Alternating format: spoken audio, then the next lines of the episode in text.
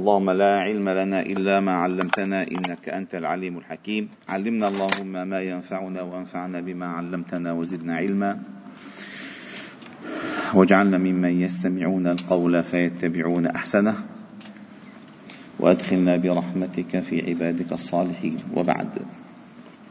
فلا نزال معكم أيها الأحباب الكرام في مجالس القرآن ضمن دروس قرآن الفجر وقد وصلنا إلى قوله تعالى في سورة آل عمران عند قوله جل جلاله وهو يصف صفات المتقين والتي بدأها بقوله تعالى الذين ينفقون في السراء والضراء والكاظمين الغيظ والعافين عن الناس والله يحب المحسنين والذين إذا فعلوا فاحشة أو ظلموا أنفسهم ذكروا الله.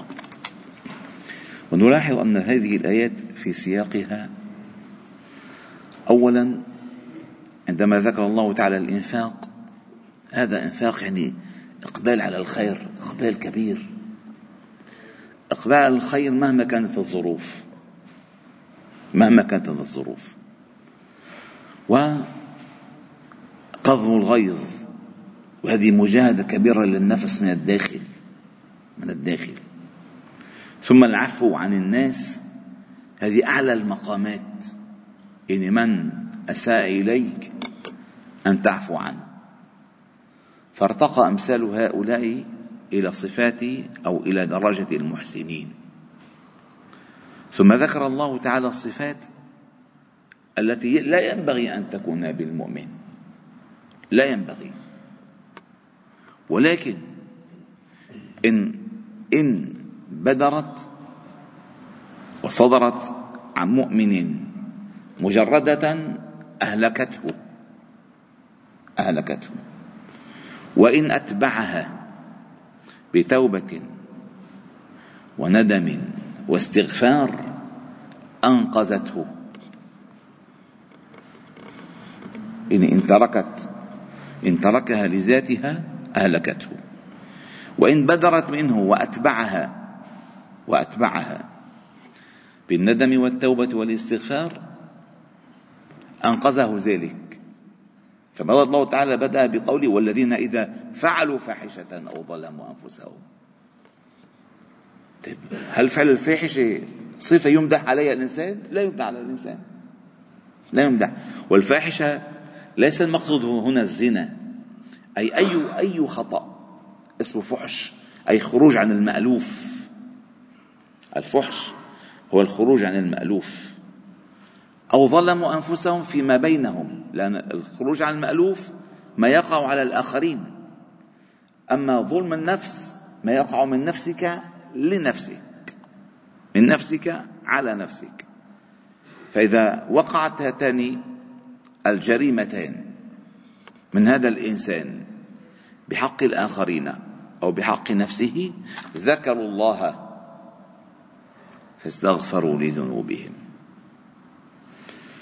ومن يغفر الذنوب إلا الله ولم يصروا على ما فعلوا وهم يعلمون. هلا ورد في في سبب نزول هذه الآيات أن الصحابة الكرام أتوا النبي صلى الله عليه وسلم فقالوا يا رسول الله كانت بنو إسرائيل أكرم على الله منا. أف ليش؟ قالوا كان أحدهم إذا أذنب أصبحت كفارة ذنبه مكتوبة في عتبة بابه. يعني ما عليه ما ينبغي أن يفعل إذا أذنب حتى يتوب الله تعالى عليه. اجدع أنفك أذنك افعل كذا افعل كذا حتى يتوب الله تعالى عليك. فسكت النبي صلى الله عليه وسلم فأنزل الله هذه الآية. أي أنتم أكرم الله تعالى فأنتم المعصية عندكم مجرد الاستغفار والذكر يغفر الله لكم الذنوب.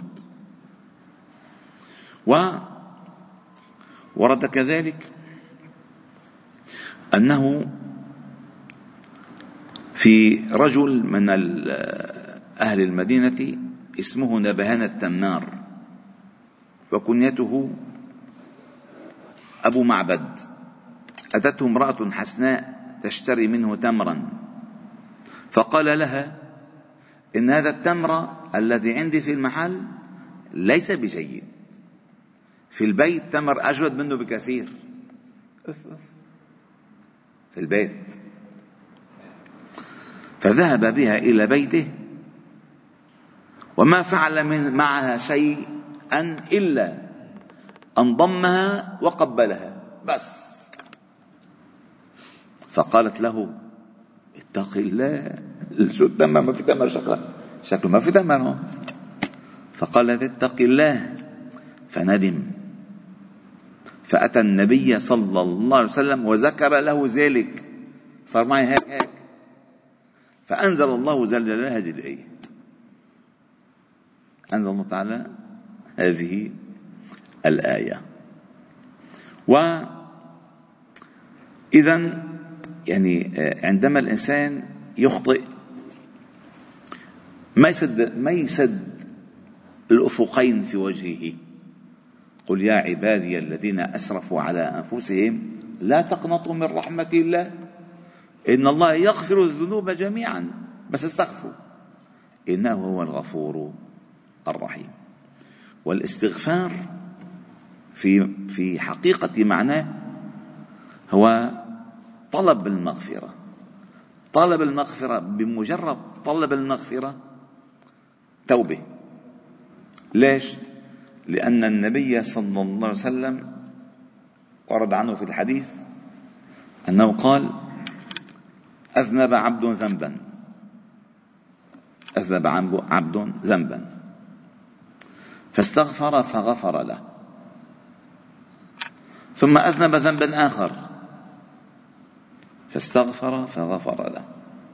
ثم أذنب ذنبا آخر. فاستغفر فغفر له. فقال الله تعالى علم عبدي. علم عبدي أن له ربا يغفر الذنب ويأخذ به. فاستغفر فغفرت له. هلا بتقول لي شو هي وزة؟ انه والله لا بس الإنسان خطاء طيب تصوروا ما استغفروا ما ندين لذلك ورد في الحديث ما أصر من استغفر ولو أذنب سبعين ذنبا. وفي رواية ولو عاد سبعين مرة. ما هو استغفر أخطأت. يا أخي طيب إذا ما في والله تعالى لماذا سمى نفسه غفار؟ مشان يغفر. ولو لم تذنبون لو لم تذنبوا كما ورد في الحديث. فتستغفروا لذهب الله تعالى بكم ثم جاء بقوم يذنبون. فيستغفرون فيغفر الله لهم. فيغفر الله لهم. وبما أن هذه الجنة أعدت للمتقين المتقين وهذه صفاتهم وهذه صفاتهم. ف يعني الجنة تتسع تتسع لكل أصناف المؤمنين. والدليل على ذلك سورة فاطر قال الله تعالى فيها ثم أورثنا الكتاب الذين اصطفينا من عبادنا فمنهم ظالم لنفسه. مثل أحوالنا يعني. ومنهم مقتصد يعني أصحاب فرض ما بالعالم بالعالم في أصحاب فرض في أصحاب فضل. المسابقون أصحاب فضل المسارعون أصحاب فضل أصحاب الفروض أصحاب فرض. بيصلي الفرض. سنن ما في بيصوم رمضان. سنن ما في بيطلع الزكاة. صدقات ما في أصحاب فرض. جميل. والفضل أكثر. فعندما يكون الإنسان في هذه المرحلة. ويقرأ الآية ويقرأ الآية قال ثم أورثنا الكتاب الذين اصطفينا من عبادنا فمنهم ظالم لنفسه ومنهم مقتصد ومنهم سابق بالخيرات بإذن الله. ذلك هو الفضل الكبير جنات عدن يدخلونها. جنات عدن يدخلونها. وقال بعض المفسرين هذه الواو في يدخلونها أرجى حرف بالقرآن. لأن الله تعالى شملت ثلاثة أنواع بدخول الجنة الظالم والمقتصد والسابق.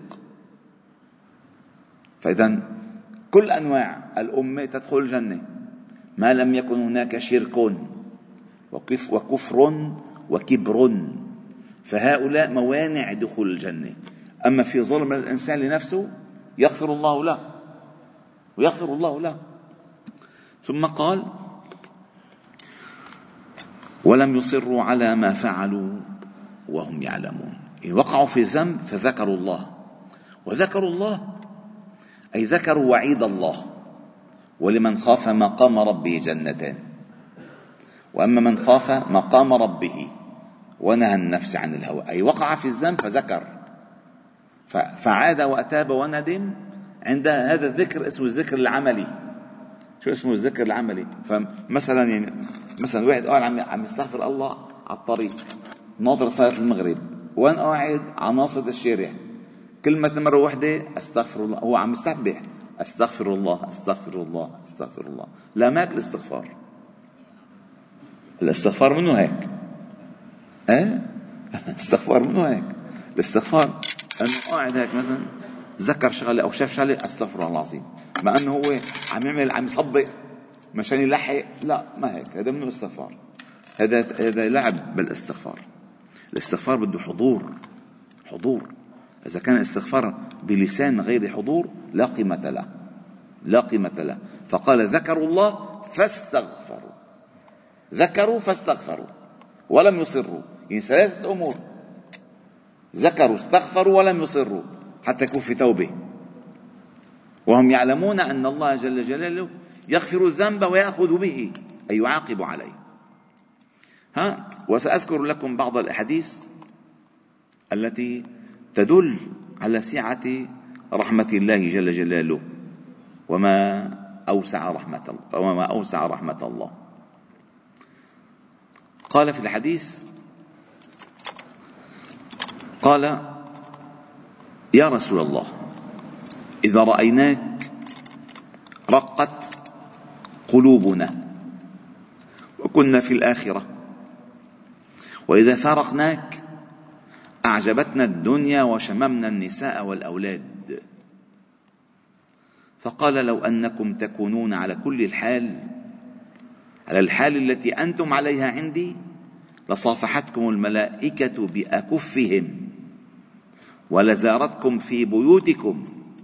ولو لم تذنبوا لجاء الله بقوم يذنبون كي يغفر الله لهم.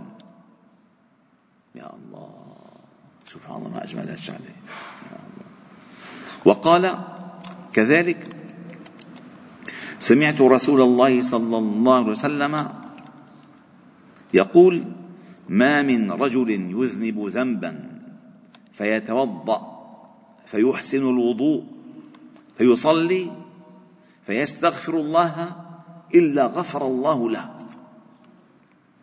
إلا غفر الله له. ما شاء الله. ثم قال من توضأ نحو وضوء هذا قال عثمان. ثم صلى ركعتين لا يحدث فيهما نفسه غفر الله له ما تقدم من ذنبه. هكذا سمعته من النبي صلى الله عليه وسلم. اذا هذه المسائل تحتاج إلى إقلاع داخلي. يعني إقلاع داخلي. أول موجبات التوبة الندم. الندم. إذا فكر أنه يلا يلا. لذلك قال الإمام بلال بن سعد عندما آه، سئل عن الصغيرة والكبيرة. أنه شو هي الصغيرة وشو الكبيرة؟ فقال لا تنظر إلى حجم أو عظم الذنب ولكن انظر إلى عظيم من أذنبت في حقه. أنت المسألة مع من أخطأت؟ سواء صغيرة ولا كبيرة. الجرم وقع في حق من؟ فينبغي أن أن ترى هذه المسألة. ما ترى أنه هذا يلا هذه بيروح بعشر استغفار بنروح على الأمر بيمشي الحال؟ لا. القصد أن تدرك أنك أخطأت في حق عظيم. هذا الشعور هو التوبة. هذه الشعور ولو كبيرة ولو كبيرة. تتذكروا الحديث 700 نفس ما أذكره بتعرفوه. وأحاديث كثيرة بتدل أنه مجرد الندم من الداخل تقع التوبة. فالله تعالى نسأل أن يتوب علينا كي نتوب. فالله يحب التوابين ويحب المتطهرين. والحمد لله رب العالمين. سبحانه وبحمدك نشهد أن لا إله إلا أنت. نستغفر ونتوب إليك. صل وسلم وبارك على محمد وعلى آله وأصحابه أجمعين. والحمد لله رب العالمين.